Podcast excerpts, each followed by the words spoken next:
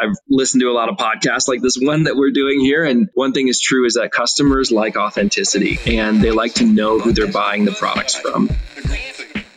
Welcome to Food Marketing Nerds, your weekly serving of marketing advice and industry insights with the smartest minds in the business. Here's your host, Alex Osterly. Yo, what is up, FM Nation? Today we are chatting with Jim Lamancusa, founder and CEO of Cusa Tea and Coffee. You'll get to hear the full story momentarily, but Cusa is not your usual tea or coffee product. What started as a small line of innovative instant tea products soon grew into multiple product lines, including coffee as of recent, a handful of patents, and multiple, multiple global awards. Having worked in CPG startups that went from under a million in revenue per year to over a hundred million, Jim experienced the internal workings of a natural foods unicorn. He's taken that know how, along with his own scrappy mentality, to develop some really smart marketing initiatives that might have you thinking, hmm, why didn't I think of that? After seeing the cost and conversion rates of his in store demos, Jim looked to find a better way to grow his base of loyal customers. The company began refining its digital presence and hasn't looked back since. Cusa's approach to digital marketing is extremely savvy, and anyone looking to establish or build an existing ecom presence, especially in the wake of COVID, has much to learn from today's episode. In the show, you'll learn how to scale up your digital media budget, why breaking up with bad subscribers could generate more sales, how to gauge the effectiveness of your in store marketing, and plenty, plenty more. So let's get after it. Jim, thanks so much for joining us. Thank you, Alex. It's great to be here. So, can you tell our listeners a little more about yourself, uh, your background, and what led to founding Cusa Teas? Yeah, absolutely. So it's now Cusa Tea and Coffee, which we're pretty excited about. So a little bit of background on me. So I went to University of Colorado in Boulder and I studied abroad in Hong Kong. And when I was in Hong Kong, I had never had any other tea other than Lipton tea until I visited Hong Kong. One of the things that they did with us is they took us to a traditional tea shop and they have an entire culture built around tea drinking. And so when you get to this tea shop, they sit you down and they made us a green tea, an oolong tea, and a black tea. All all three of these are the best three cups of tea that I've ever had in my life. So I ended up spending three hours there. I walked out with like 10 pounds of tea. I just fell in love with it. I just became a tea drinker and I would drink tea every time I could. And then fast forward, you know, I graduated from college. My wife and I spent two and a half years living in Thailand, Nepal, China, and Tibet. And so when I came back to America, I brought a lot of that culture with me as far as drinking tea. And my first job that I got was back here in Boulder and it was for a company called Eco Products. And back in those days, it wasn't the giant that it is now. And Eco Products, they're the largest manufacturer of compostable and biodegradable packaging in the country. And when I started there, we were just starting to sell those products. And so I was the first street level salesman. It was doing under a million in revenue when I started. And fast forward five years later, the company was almost a $100 million and there was an acquisition. And so I have gotten my MBA since then, but I always joke that I got way more of an MBA education working with Eco Products and seeing how what does it take to bring a company from a million dollars to a hundred million dollars in five years. So it was a great experience. I left there, and one of the board members of Eco Products was starting up another a grocery company called Good Belly, which is a probiotic juice drink, and still sold nationwide to this day. And so I worked for them for five years, and in that job, I really learned the grocery industry because Eco Products was mainly sold through food service. And then after five years, I got headhunted, and so I got the opportunity to go work for another company here in Boulder called called Salewa, which is the third largest outdoor brand in Europe, but they own four other outdoor brands, one of them being Dynafit, which is all backcountry ski equipment. They own a rock climbing brand called Wild Country. And so I worked for them for five years and learned a totally new industry, which was the outdoor industry. And I loved it. Probably still my favorite industry because it's such a heart passion, but I also love natural and organic foods. And so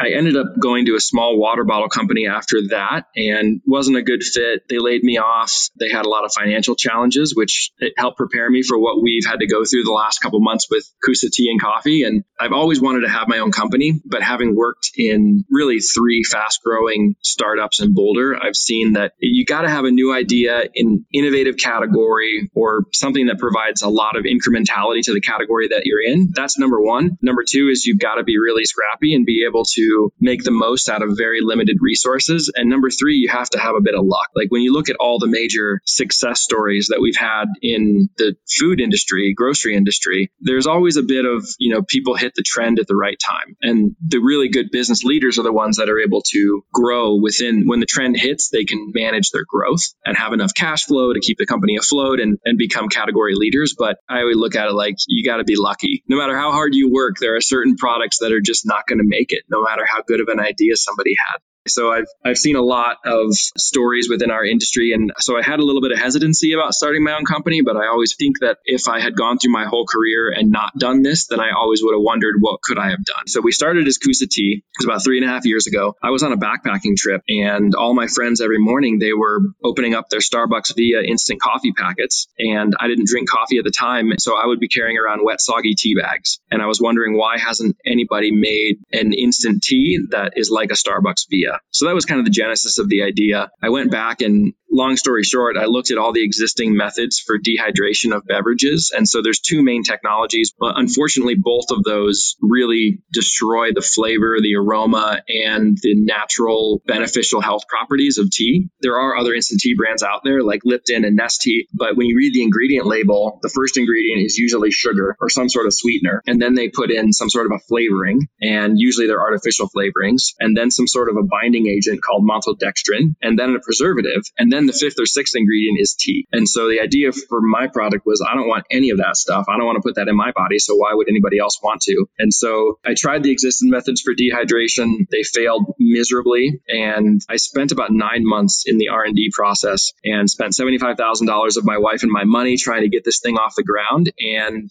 after multiple failures, I actually decided that I wasn't going to launch the company. And it was about two weeks later that I had already started applying to other jobs. I was bored brushing my teeth teeth at night. And every night my wife puts on this rose eye cream. But when you read the back of the ingredient label, it said rose extract is their main ingredient. It, it wasn't like a rose perfume or a dye or any of that. And so I started wondering how are they getting rose petals into an eye cream? When I read about it, I got really excited because it looked like that process could work for any plant, like tea instead of roses. So I found a botanical extraction company. I pitched them on the idea of using this technology for a food purpose. They were game. And so so I spent months with them modifying the process to use for a food purpose for the first time. And it's, it's a pretty simple process. We cold brew the tea or the coffee first. And one of the secrets is that we pressurize the water. So we put these organic tea leaves, we use real fruit, real spices. We put it in room temperature or slightly cool water. And then we pressurize it to 500 psi and leave it for six to eight hours. And then at the end of that six to eight hours, we strain out the used tea leaves and fruit and we compost them and use them as fertilizer in the organic tea farm. At that point, it's just liquid tea, and we move it into a machine. It's called a vacuum dehydrator, but what's happening inside is evaporative dehydration. So you end up at the end of that seven cycles, you end up with this crystallized tea powder. And when you blend it with hot or cold water, it rehydrates because it's starving for the moisture that we just evaporated out. And it tastes as good, if not better, than a fresh cup of tea. Because most people, when you brew a cup of tea, if you don't brew it with the right temperature for the right amount of time, it can release bitter tannins or it can be too weak. So most people don't know how to make tea the right way. And so with our process, it becomes foolproof. It doesn't matter what temperature, doesn't matter how long you put it in there, it's already perfectly steeped. So that's kind of the background of like the technology. Like I said, we launched three and a half years ago. We're in about 2,500 stores now. I launched coffee. So we did caffeinated teas to start, and then we launched with herbal teas at the end of 2019. And then in May of 2020, we launched Cusa Coffee. And that was really consumer driven, that customers that drank our tea said how much they loved it. And they said, man, if you could do the same thing with coffee, every other instant coffee in the market tastes awful. And so we tried coffee and the flavor was incredible. It was almost like too good to pass up. It's such a big market opportunity that we ran with it. That's an amazing story. I'm curious, how much of the science or technology did you have previous understanding of versus you learned through the process of reaching out to manufacturers or, or people to help you out? I knew zero. So my whole background is sales and marketing. So I was VP of sales and marketing at the three companies that I talked about before. People ask me that all the time, like, do you have a food science background? It's like, nope, but I'm really scrappy. And one of the things I think you learn by working for startup companies is you have to learn how to do everything and you have to be willing to do everything. And I think that I've been fortunate working for startups can be really difficult because you are pulled in a million directions all the time. But the benefit is that you become pretty resilient and pretty scrappy that, well, just because I don't know how to do something that's not a hindrance to doing it. It just means that I need to figure out how. So, being in a company that has gone from 1 million to 100 million in just five years, aside from having a unique product or unique process, what are some of the biggest learnings that you've applied to Cusa Tea and Coffee? I would say that the scrappiness and the resiliency and doing a lot with a small budget has been really important. And actually, you know, what's funny is that we're part of our business now is we've become an ingredient supplier for other companies because a lot of companies need tea in their product, but for them to brew it, it creates a lot of complexity and time. And so we've started to become an ingredient supplier. And what I've learned is some of the guys that we're working with, the companies we're working with are pretty large. And the time that it takes them to go from an idea to a finished product is incredibly long and incredibly cumbersome. And I'm sure that there's lots of reasons for it, but for me, never working in a big company, it seems like an incredible amount of bloat. Instead of having two people make a decision, you, you need to have 12 people and you need to have 17 meetings on it. And a new product development timeline is like two years for some of these companies. And I can do it in two months and get something into the market. So I think that there's a time and a place that the industry really relies on companies like us to innovate and prove that there's a new category. But then at some point, it becomes too cumbersome for us to grow. If Walmart showed up tomorrow and said, we want to put every one of your items in every one of our stores, I would have to say, I, I can't do it because I don't have the funding to produce that much inventory. Whereas you go to the bigger guys and they know how to do that. That's what they're good at. Before this interview, you'd mentioned a similar situation which you came across earlier in the company's history. If you have an opportunity like that to go nationwide, but you know that's not the best move, how do you approach that with the buyer? If I was convinced that it was the right move for us in the sense that it's the right retailer, we're going to have the right price point, they're going to put us in the right place in the store, and they're going to carry the items that I think will do well there. In that case, and if all it was was a cash problem, then I would go number one is I would go to my board, and we do have some venture capital backing. So if I was able to present them with like this is a this is going to be a winner, it's very likely that we would raise that money. There's a lot of financing companies out there that will do purchase order order financing. So if somebody like a Walmart, who they are considered a very good credit, we could literally finance the PO. So as, as long as we had a real PO from Walmart, I could present it to these financing companies and they would take a percentage of it, but I could get that money. And the other one, there's a, a new one out there called Kickfurther. It's an inventory financing platform, but it's less of a percentage than traditional inventory financing. So I've had my eye that if something big was to happen, that's where I would go. If in the instance you needed to say, I want to start regionally, just knowing where we're at as a company, do you think that would work? Yeah, that's usually what they want to do too, because they're sticking their neck out. If it's an unknown product and an unknown brand, somebody like a Walmart buyer, if they were to take you nationwide and it didn't work, then they'd get egg on their face. So they would typically would want to start you regionally. So we were supposed to launch into Target, into 300 stores for Target, and that was supposed to happen in July. So literally right now. But because of COVID 19, almost every grocery store that we know of, they canceled their category resets because the grocery store staff is so busy just restocking what they currently have that they don't have time to completely pull apart the entire tea department and put new products on. So I understand the rationale behind this is unprecedented times. So I get it, but it's a bit of a bummer because we were going to be in 300 of the higher end Target stores and it would be a good test for us to see how it did in that environment. That is a bummer. That sounds like a perfect location for your product. I know.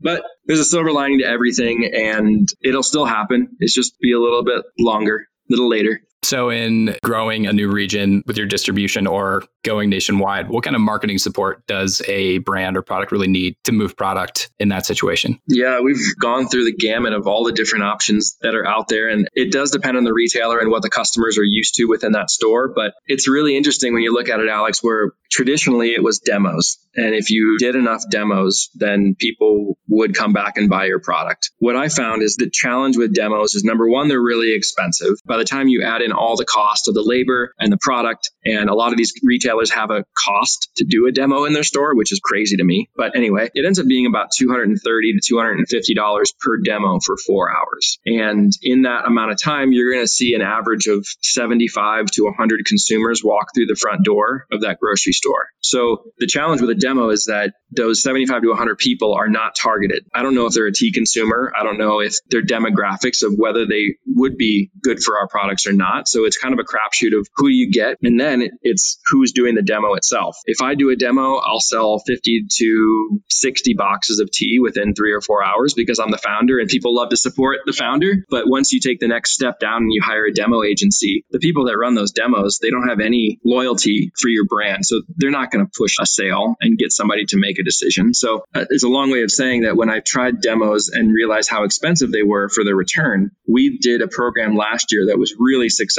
And it's like a free demo, but it's a digital demo. So instead of spending 230 to $250 of in-store demoing, what we did is that we used Google and Facebook and we targeted high tea consuming customers that live within the zip codes of where we are on shelf. And we would target them with an ad that says, try Cusa tea for free. They would click on the link. They would have to give us their email address. We would email them a free box coupon. They would then take it to the store and redeem it. And what we found is that as long as you're doing your demographic targeting correctly, we can give away 30 boxes of tea for the same price as doing one in store demo. And if you're targeting the right people, the cost is way better spend and it's a way better repeat purchase rate. So when we dug through the data, we found that around 37% of the people that got a free box came back and bought another box. Wow. So we were able to generate repeat purchase within the store. Yes, it's expensive because you're giving away a lot of product, but you're also generating velocity by doing that. And so the retailers love it and the customers love it. The only challenge to the program that I would say I would put out to the listeners is that the reason why I think we only had 37 7% repeat purchase versus 60 or 70% is because there's a percentage of customers out there that only want free stuff and they're always shopping for the next deal and the next free thing. And so I feel like the downside of that program was that we were getting a healthy amount of freebie shoppers versus core tea customers that are willing to come back and repeat buy our product. So most marketers will say 37% repeat purchase is phenomenal, but I would say it could be higher. I've been trying to rack my brain around a way that, you know, get them to pay something like you pay us a dollar and we'll send you a free box coupon because then you get to weed out those freebie hunters. That free digital demo program has been really successful for us. And then the traditional stuff of doing temporary price reductions. So just deals on shelf. Those can be successful, but you have to pay for that discounting to happen. And the return on that spend can be pretty high. So I know a lot of brands that get caught into that trap that they only do good velocity when they're on deal. And so I've tried to build Cusa Tea as a brand that doesn't necessarily necessarily need to be on deal all the time. Can you talk us through the, the information feedback loop when you're looking at repeat customers from digital to actual physical store? Yeah. So it's a combination of two different things that we looked at. And first, very few data is perfect. You have to make the best with what you can do, especially when you're doing a program that's totally new like this was for us. And so what we looked at is we took an assortment of stores. So it was about 100 stores that we did this digital demo program in. And we looked at their average unit movement before we ran the digital demo program. And we ran the program. And then we looked at the average unit velocity after the program was finished. And so it's pretty easy for us to tell everything else was was equal. And all of a sudden, the store jumped in velocity. And so we knew that the program was driving that volume. The other thing is that we still do a lot of customer survey. And so those people that got a free box coupon, we would send them all a survey within usually 45 days after they got their coupon and just say, hey, we wanted to get some feedback from you real quick, five question survey. Which was your favorite flavor? What did you get? Which was your favorite flavor? How would you rank it? How likely would you be to recommend it to friends and family? And have you bought it again? Again. And so the other benefit to this digital demo program was that within six months, we generated about 40,000 emails. And so those are now people that we can target. So of course we want to support our stores, but some people, especially right now, they're not doing a lot of shopping in store. And so those same people we can target with online. And especially it's truly the timeline for grocery stores to get new products on shelf is extremely long. So usually if I was to present right now, to say Whole Foods, they might tell me their decision in October. So three or four months from now, they might tell me their decision, and then it'll be another three to six months before it's actually on shelf. So if you're a small innovative brand like we are, and we're we're launching new flavors and new products pretty often, that those 40,000 emails that we have when we launch coffee, for example, all those people now become coffee customers, even though we don't have coffee on shelf at any retailer yet, but they can get it from us online. So another benefit. Are you able to place a rough or specific value on what a single email is worth to you? Any email is worth at least $5. We basically look at our average order value and our lifetime value of the customer, and then what's the conversion rate when we send out emails. So we know that on average, we're getting our open rate is around 67%. We get from any three month time frame, we'll get about 25% of that list coming back to purchase again. So the value of an email is pretty high for us, but it has to be the right email again that we do segment our lists and we see the people that got the free digital demo box of product are not worth as much as the current program we have is it's an online free sample pack program that we can talk about whenever you're ready to talk about it. But that program, we get significantly higher value out of those customers. Let's talk about it. Tell me more.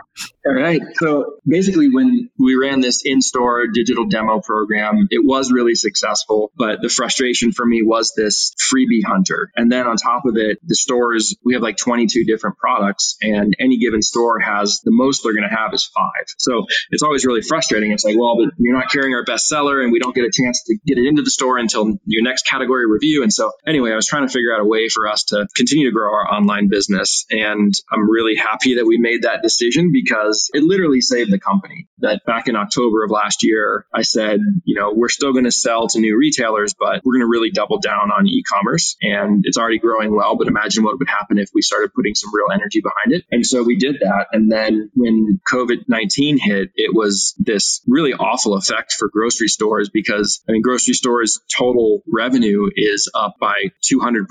But if you look at within the categories of each product, tea is not one of those categories that's up. Grocery stores, they could barely keep milk and eggs and meat and cheese on the shelf. And so for three months, we didn't get a single order from our grocery stores. So all of a sudden, 50% of our business went away overnight. Oh, man. And thankfully, at the same time as grocery stores had gone away, e commerce exploded and customers didn't want to go to stores and they wanted to get stuff online. And so, because we had already laid the groundwork for online marketing, it was really easy for us to transition the business and it saved our business. So, we actually launched this free sample pack program last June and then we ramped up our efforts and marketing towards it in October. And so, what this program is, is basically if, if anybody goes to our website, they can get a free sample pack of either we've got seven caffeinated tea flavors, we have five herbal tea, and we have five coffee. So the customer can choose whether they want to get caffeinated teas, herbal teas, coffee, or they can get combinations. They can get both of the tea items, they can get all three, and the product is free. And all we ask the customer to help pay for shipping and handling because there is a real cost to packing these up, the envelope, the stamp, the postage to get it to them. Because our product doesn't weigh much, which is one of the saviors of the program for us, or it makes the program really possible. But it's also our tea is the packets are thick, so I can't just put them in a 50 cent envelope and mail it. You've actually got to ship it as a package. So, anyways, the customer pays anywhere from 3.95 if they want to get the herbal teas. It's like 2.95, and then it goes up to 9.95 or 9.85 if they want to get all three, which gives them 17 servings of tea and coffee. So for less than 10 bucks for 17 cups of tea and coffee, it's a great deal. But because we ask them to pay for the shipping and handling, it covers all of our costs except for the product itself. So that's one of the secrets of the program. The benefit to doing that is that people already have skin in the game. Even though it's three, five, ten bucks for the shipping and handling, they're paying for it. And so we're automatically weeding out all these people that just want free stuff. So we launched this program and it has been insanely productive and effective for us. And part of it's because we do have a really good product, but the challenge with our particular product, which I think a lot of brands have, is just how do you get people to try it first? If, you, if people can try it, they will generally love it and they'll generally come back and repeat buy. But especially because it's an instant tea and coffee, people inherently think it's not going to taste as good. And I didn't even say this in the beginning, but kind of on a whim, I submitted our items to the Global Tea Championship and they have these things called tea sommeliers that are like trained tea tasters and they will, they'll grade your tea just like wine. If you get a certain score, then you're awarded medals and they get over a thousand submissions a year and we've won four medals, two bronze medals and two silver medals for our tea. The irony is that the judges didn't know that it was an instant tea. And so when the judges found out they gave bronze and silver medals to instant tea, they were like blown away. Like, oh my God, I can't believe it tastes so good. So we're fortunate people love it when they taste it. The flavor is so fresh, but inherently they think it's not going to taste good because it's instant. So this sample pack program helps people get over that hurdle of, well, it's only a couple bucks. I'll try it. I've heard good things about it. I'll give it a try. And then the repeat purchase, we generally get around 13%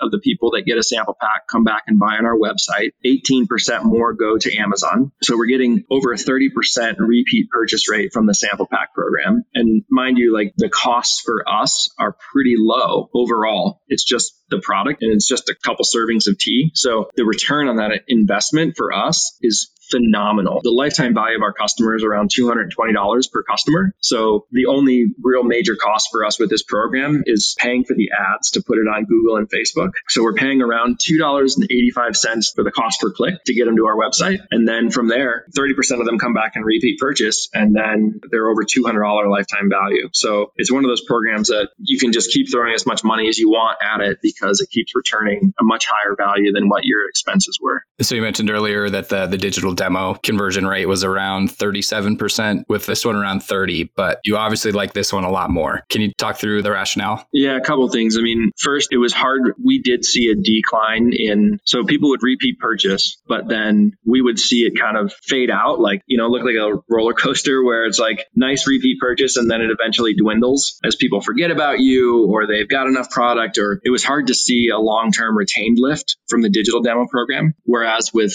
this sample pack program, people keep ordering. And part of that's because we can keep talking to them. So we can keep reminding them a couple times a week. We send out emails with new flavors and recipe tips. And so we're constantly engaging with those people and we can track their behavior versus doing it in store. You really can't track their behavior. The second thing is that there was a pretty big chance and existence of fraud. So when you're emailing coupons, it's really easy for people to print them and copy them. And so some stores would push back and say, well, we're not going to take a printed coupon. And then other stores would be like, sure, we'll take all the printed coupons that you want. And so people would get one free box coupon and then they would copy 30 more of them and give them out to all their friends. Or those same people would keep copying them and take them back to the same store. And it's supposed to be a single use, but the store can't tell. So you end up getting just a higher redemption and a chance for fraud. We would set really short expiration dates so that people shouldn't be able to use it more than two weeks later. But the store didn't always check that. So you get hit with higher cost than what you were expecting. So a couple of reasons. I'm not saying we won't go back to that program at some point in time. Right now, it just doesn't make a lot of sense with COVID. But if this free sample pack program on our website keeps doing what it's doing, it's more effective use of our marketing money. And we're still a small brand. So you got to put your money where it is going to generate the most return. Yeah, totally get it. You have a extremely good grasp on the numbers and the KPIs that you're looking at for conversion rates and costs when it comes to building out an initial budget and getting started out before you really had a solid idea of what those numbers were going to be. How did you determine this is what our budget should be, and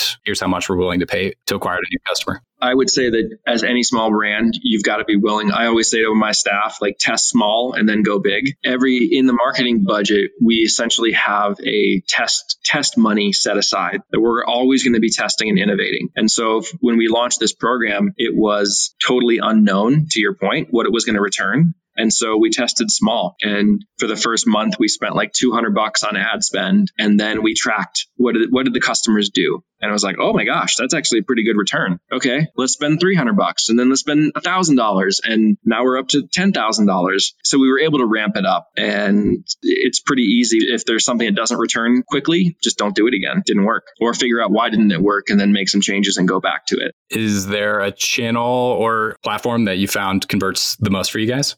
Facebook and Instagram convert better than Google in general for us. But we're testing out some other new programs too and other platforms. And one of the things I'm most excited about, I can't tell you how the numbers are going to work out, but actually, as of today, we're just launching a text based reorder program. So basically, people have to opt into it. The company that we signed up for, we gave them access to all of our order data, and they can look at with machine learning, they can see what is the average time that it takes somebody to go through a box of tea. And then we also sell our product by bulk. We sell it 30, 60, and 100 servings in bulk. And so we can look at how long does it typically take somebody to go through 60 servings and then repeat purchase. And so this program, people opt into it. And then let's say it takes an average of 40 days for somebody to go through 60 servings of tea. So on, let's say day 35, that customer is going to get a text and the text says, Hey, a little bird told us that you might be getting low on your mango green tea. Would you like to place a reorder? And all the customer has to do is say yes, and it places the order for them on text. They don't have to do anything, process anything. It's simple. So I'm really excited about that. Most consumers, they just get busy. I know I do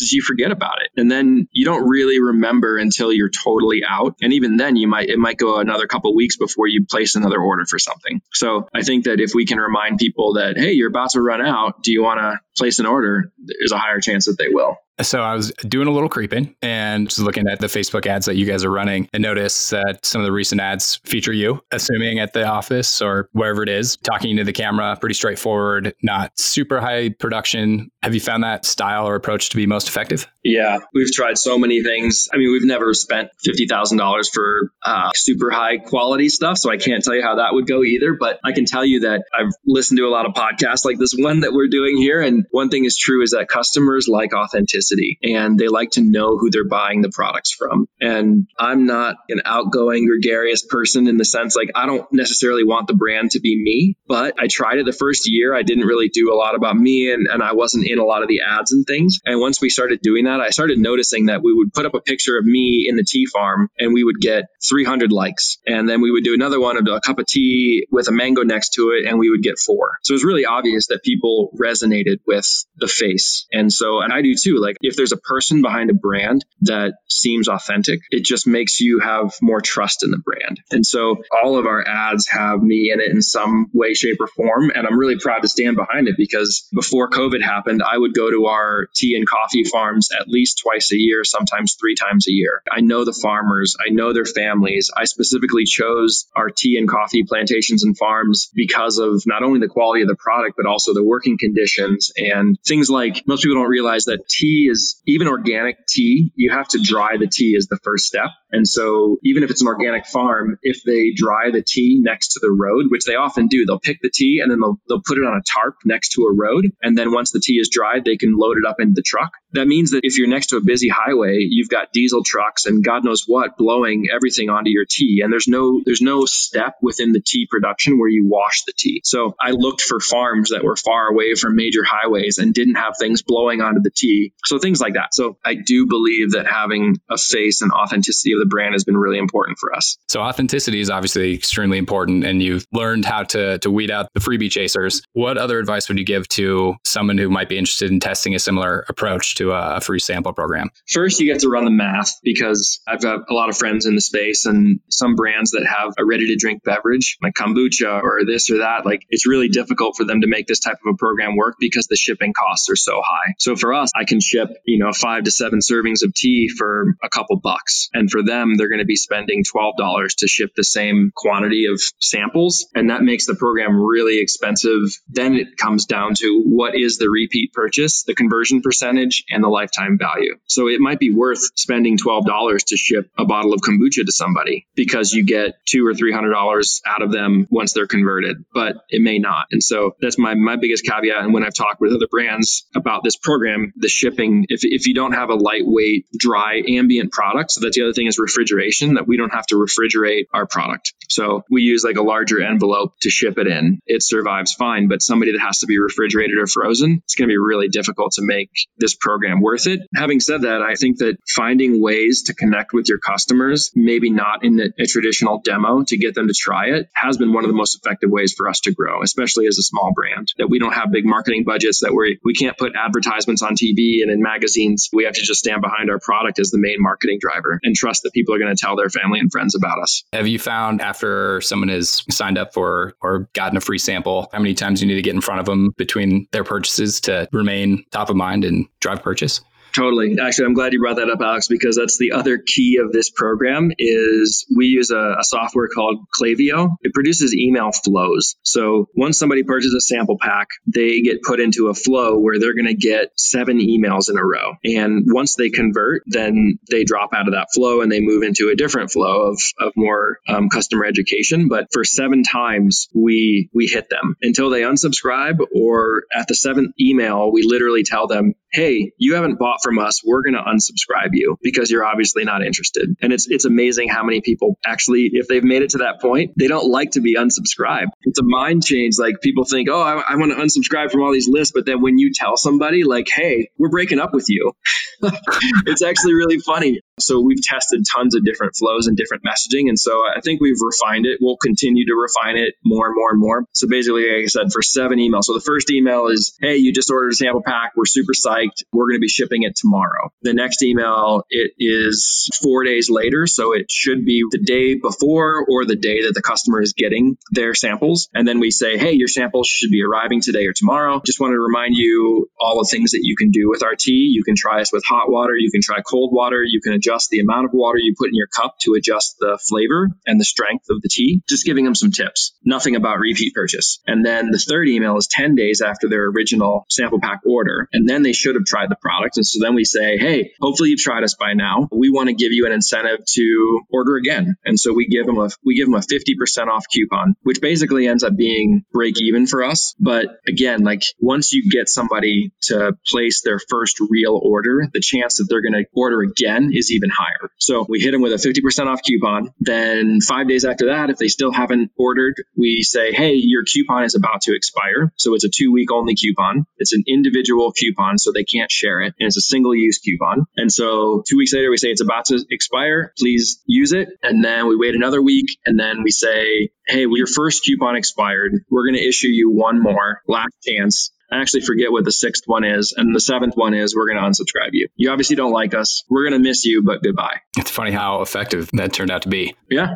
it's been great. But like I said, we're still learning and trying to refine and hone in the messaging based on the customer also, because you can get a lot of demographics from somebody from their email and their IP address. So, you know, some people are going to resonate more with messaging around ingredients, the efficaciousness of our tea and our herbs. And other people are going to be more of, hey, did you know we have bulk? And you can get a really good price if you order a lot of them, that kind of thing. Is all that messaging going to the same people or is that segmented based based on their behavior? We're starting to segment based on behavior. Before most of the program's history, we've just had one basic flow of information, but we keep adjusting that flow as we have different ideas and we get different feedback from people. But you have to build step by step and brick by brick. And now that we've got the flow built, now we can start playing with it and segmenting it.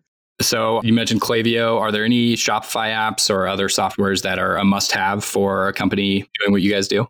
Well, to be honest, I have an amazing director of marketing and she does a lot of this back end stuff with all the apps and things. But I know that we do have a subscription app. We use Bold, Bold Commerce. And so people can set up, and that is a pretty typical flow. So once people convert from a sample pack and they place their next order, then they go out of that sample pack reorder flow and they go into kind of our upsell flow. And so we say, like, thank you so much for placing your next order. And if they didn't place a bulk, we start educating them about bulk items. And then we also educate everybody everybody about subscriptions and like, hey, just make it easy for yourself. You can add, change, edit your subscription at any time. So why not just sign up for a subscription? And we give people a little bit of a discount to do that subscription. So the bold bold subscription software has been pretty good for us. And then the texting program that I was just talking about where people can get texts to place repeat orders. It's called getrepeat.io. I can't personally vouch for it yet that it's worked for us because we're just launching it, but their sales pitch was awesome and I did do some reference checks and people have seen some really good return on investment for it. So I think it could be good for a lot of brands out there.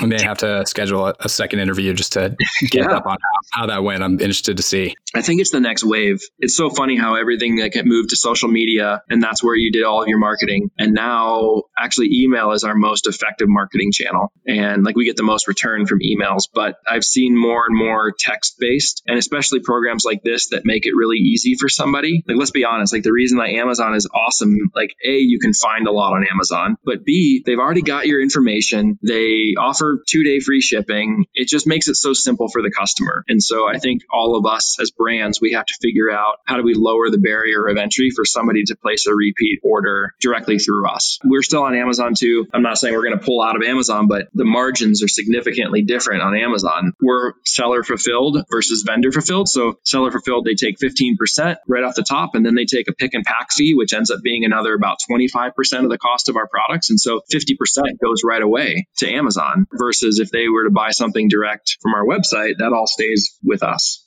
You gotta have pretty solid margins to be able to sustain that with 50% right off the top. Yeah, I mean that's pretty much what happens with grocery industry though. I mean, you sell to a distributor and the distributors depending on the account, but they typically want around 30% margin. And then for the tea category, the grocery stores they want to have close to 40% margin. So Oh wow. Yeah, it's an expensive channel, but the opening orders are incredible.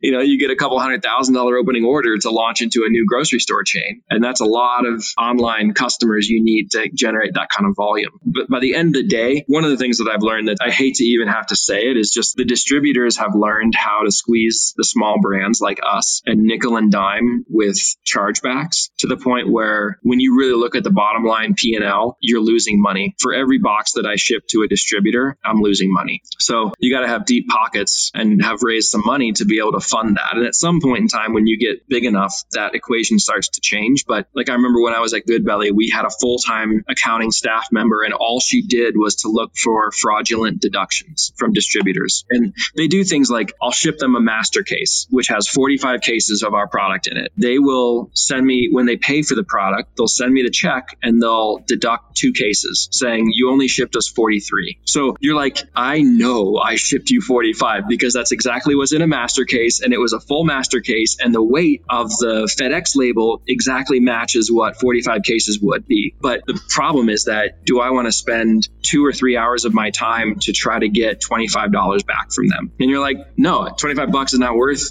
that amount of time. But you know, that nickel and diming, it just happens all the time. Crazy everything that you've told us and all the learnings that you've gained and shared have been incredibly insightful and practical for everybody. Thanks, Alex. I appreciate you inviting me on. And yeah, best luck to you. And if people have any questions, they can find me on the website. Where's the best place to find you? So our website is drinkcusa.com. You can also find us through cusatea.com or cusacoffee.com. If anybody wants to ask questions, you can just hit up the support email that's there and it'll find its way to me. Amazing. Thank you so much for your time. It was an absolute pleasure. Yeah, thank you, Alex. And that is going to wrap things up for us today, folks. Thanks so much for tuning in. And if you are liking what you're hearing, please leave us a review, subscribe wherever you get your podcasts, and we will be back with an all new episode next week. Food Marketing Nerds is a production of Blue Bear Creative. For interview transcripts and other downloadable resources, head to foodmarketingnerds.com.